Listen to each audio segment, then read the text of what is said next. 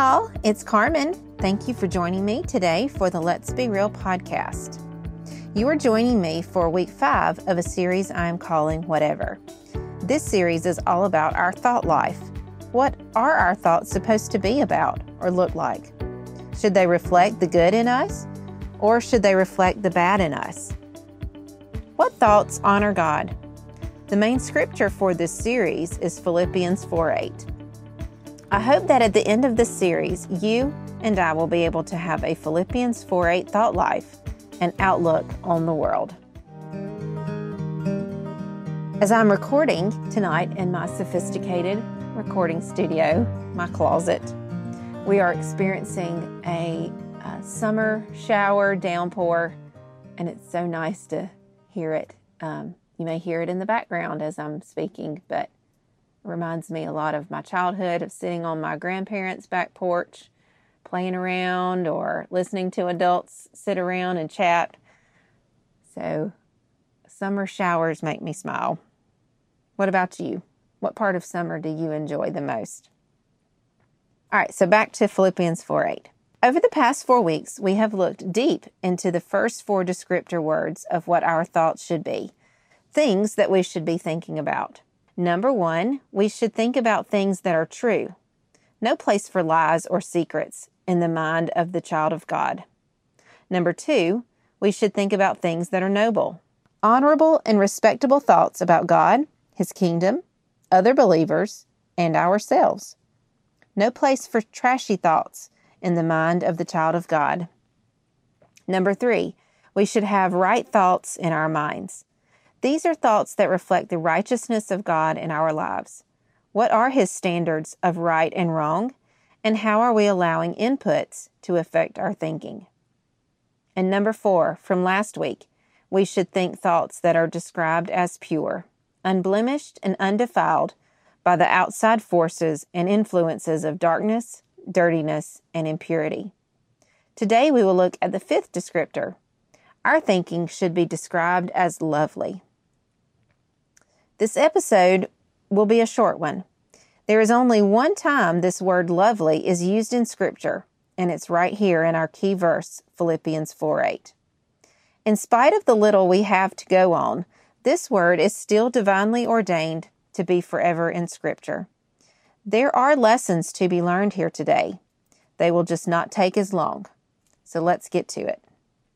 Today's word is lovely. This is a word that is relative. It's abstract. It's one that is difficult to come right out and describe or define. But when you see or experience something that is lovely, you know it. I experienced something so very lovely this week. Let me give you a bit of some background before I tell you the experience I had. Several months ago, three local police officers were injured in a shooting during a high speed chase Two of the officers sustained injuries that were treated at the hospital, and then they were released to go home within several days. The, the third officer, who was an acquaintance of ours, was struck in the head with a bullet. His injuries were much more extensive, requiring months of medical attention, surgeries, treatments, and therapies. This past week marked three months from the time of the incident. Miracle on top of miracle would be the best way to describe his recovery journey. Because he was an acquaintance, more of Brian's than mine, we followed his recovery from afar and prayed continually for God to show up in his life. His wife updated the community daily on his progress. I was so blessed each day to read her post and see the pictures she would share of him. All this culminated on Wednesday when he was released from the treatment center and was brought home. Because of the nature and close knit community we live in, a parade was scheduled along his route back home. Several of us from work walked up the street to the parade route and waited for his procession to come through. When it did, it was one of the most amazing things I have ever seen. Fifty, probably more, motor police and then 50 plus patrol cars of law enforcement officers from all over the area and state were a part of this parade. The injured officer and his family were riding in style in a Mercedes van. As I stood there waving an American flag, tears pooling up and running over, I thought, this is so very lovely. I continued throughout the rest of the day thinking of the scene of a community as diverse as ours coming together to show our pride and appreciation to this man who risked everything to keep us safe, to acknowledge the sacrifice his family makes. It was so very beautiful. Other days have been like that for me. The day Brian and I were married, the day Shelby was born, the day we had the opportunity to help Shelby come to know Jesus as Savior. Those are all very lovely days. Let's read our key verse, Philippians 4 8. Finally, brothers, whatever is true, whatever is noble, whatever is right, whatever is pure, whatever is lovely, whatever is admirable, if anything is excellent or praiseworthy, think about such things. The word lovely here means pleasing, agreeable, friendly towards, worth the effort to have and embrace, kind, worthy of personal affection. Like I said earlier, there is not much on this word lovely. It is only used this one time in New Testament scripture. But there is a lesson to learn from this word. If there was not, why is it included in scripture? In an effort to better understand what was meant here, I did a search of the word lovely in the Old Testament, which the original language is in Hebrew. Lovely in Hebrew is found seven times in the Old Testament. Six of the seven times this word is used to describe the appearance of a woman. The other time the word is used is in Psalm 84:11. It says, "How lovely is your dwelling place, O Lord Almighty." This word here means well beloved or amiable. I love how, when I read this verse, I can immediately visualize God's dwelling place, how the being where God dwells is like being nowhere else. Everything else around fades, and nothing is the same in the presence of God in his dwelling place. But then my mind turns to 1 Corinthians 6:19, which tells us that those people who are in Christ are now the dwelling place of God's presence, His Holy Spirit. With all this in mind, let's return to our main verse, Philippians 4 8. So, if we are told that our thoughts should be lovely, and that the most lovely thing is the place where God dwells, and then that our fellow Christ followers are the dwelling place of God's presence, then our thoughts towards those people should be lovely let's look closely at how this will flesh out and be applicable to our daily lives. Let me read the definition of the word lovely again. It means pleasing, agreeable, amiable, friendly towards, kind, and worthy of affection. The object of these lovely thoughts, I feel like, are God, fellow Christ followers, and those who have yet to find Jesus. So, how can we have pleasing, agreeable, amiable, friendly, kind thoughts towards God? We can think kindly on God's creation, His sovereignty, His grace, His love, His ways, His Son, His Holy Spirit, His servants, His calling on our lives, His commands, and His Word. Would you like me to keep going? I think you get my point. What about our thoughts towards other Christ followers? How can they be lovely? Let's look at Colossians 3 12 through 17 to find out how we should be thinking about other believers. Now, these verses describe actions that we should be doing, but as we have established in earlier episodes, our thoughts determine our actions. So let's read it. Therefore, as God's chosen people, holy and dearly loved, Clothe yourself with compassion, kindness, humility, gentleness, and patience. Bear with each other and forgive one another if any of you has a grievance against someone. Forgive as the Lord forgave you. And over all these virtues, put on love, which binds them all together in perfect unity. Let the peace of Christ rule in your hearts, since as members of one body you were called to peace and be thankful. Let the message of Christ dwell among you richly as you teach and admonish one another with all wisdom through psalms, hymns, and songs from the Spirit, singing to God with gratitude in your hearts. And whatever you do, whether in word or deed, do it all in the name of the Lord Jesus, giving thanks to God the Father through him. Our thoughts will be lovely toward fellow believers when we have compassion, kindness, gentleness, humility, and patience.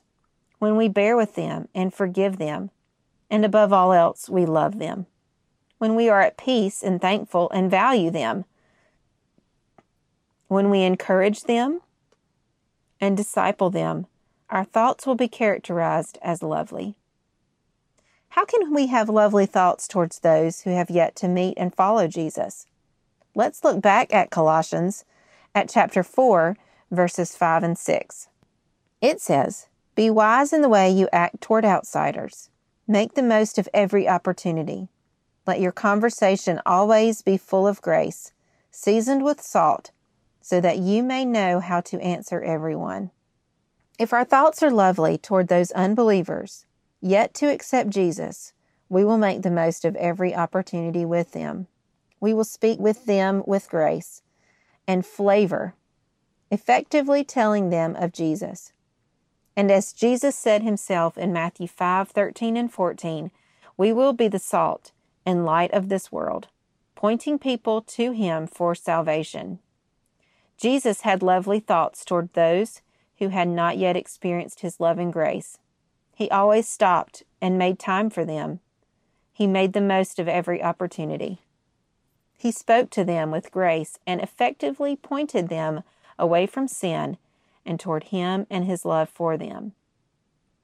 That's how we can be lovely, agreeable, and friendly toward the unbeliever.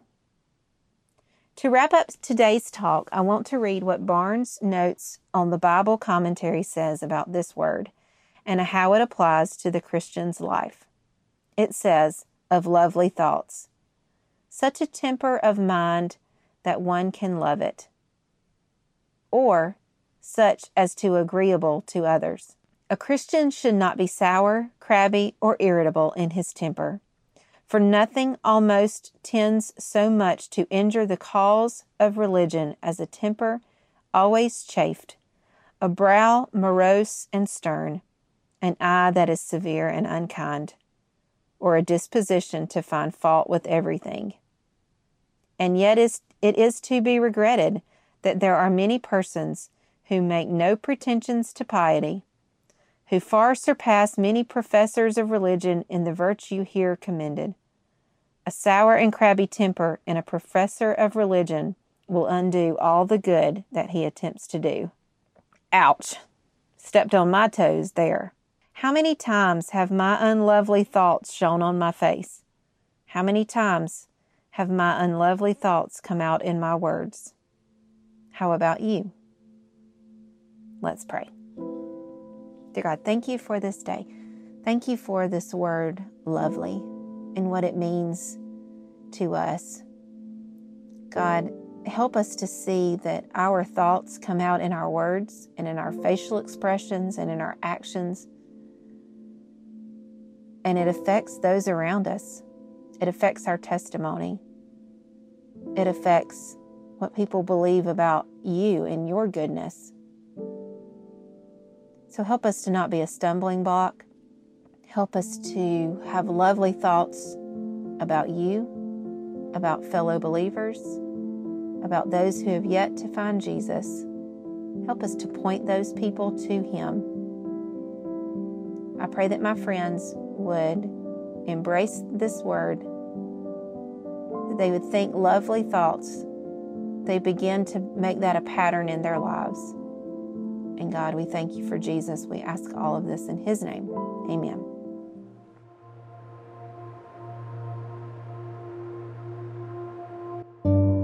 I will leave you today with a quote from my pastor from his sermon last week.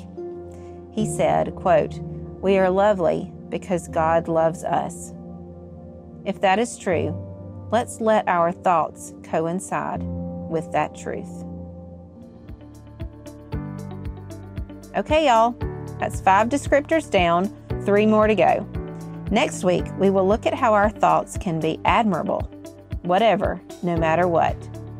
I hope you will tune back in then. Have a great week. Thank you for joining me today for the Let's Be Real podcast. I sure hope you have been encouraged by our talk. Join me next week for another new episode.